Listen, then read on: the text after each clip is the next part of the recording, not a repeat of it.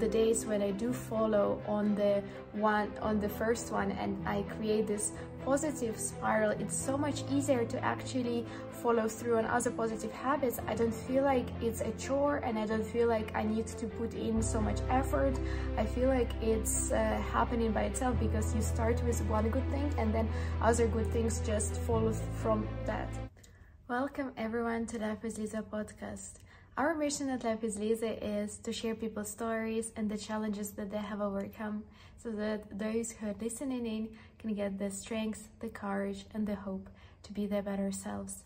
And today I wanted to talk to you about the positive habit spillover and how the more success you have, the easier it is to get success. The more you're failing at life, the at life, it's easier to get another failure.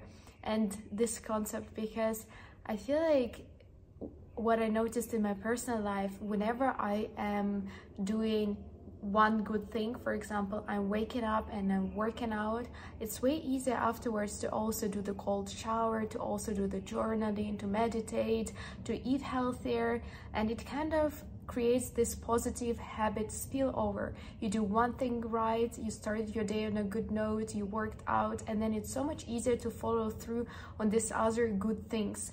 Whereas if, for example, I wake up and it also does happen to me that I wake up and the first thing that I do is check my phone, check my social media, and then afterwards I feel like the day takes takes more of the negative downward spiral because then I don't really feel like working out because now I've spent too much time on my on my phone and the on social media and now I don't have enough time to work out before my work starts.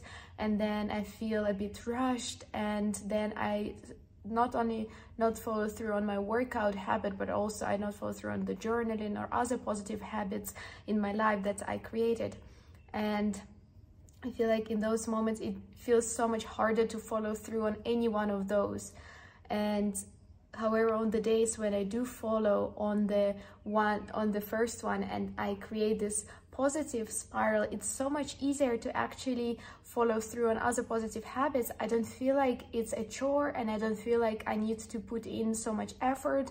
I feel like it's uh, happening by itself because you start with one good thing and then other good things just follow from that.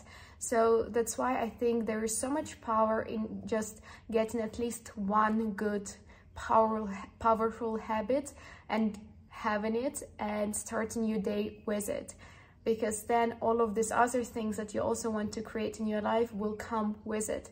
Just at least start incorporating and creating one positive habit in your life and, uh, and try starting your day with that positive habit or having your morning routine that helps you create that positive spiral that helps you have an empowering and good day. And also even on the bad days if you start with that empowering habit it will still help you to have not that bad of a day.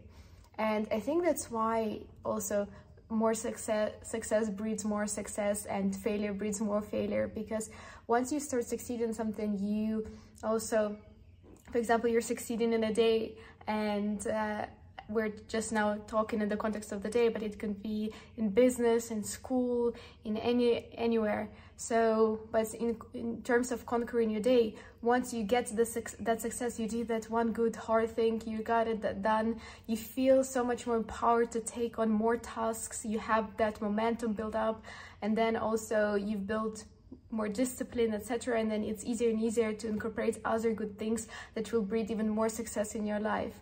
And same with failure. If you start your day, for example, on the bad note and you started by checking your social media or just or sleeping or just woke up in a bad mood because you went to bed late last night, then it's so much easier to breed even more failure in quotation marks. But just because that energy that you bring to the table when you don't show up, it creates even more of that energy in your life and you you don't have that the energy of success of winning of doing the, the hard things. So that's why it's easier and e easier to also not do the other things. So for example if i as i told you if i did not work out that i'm like oh no i'm not gonna cold shower i'm not gonna journal i'm just gonna do the bare minimum and this is what happens.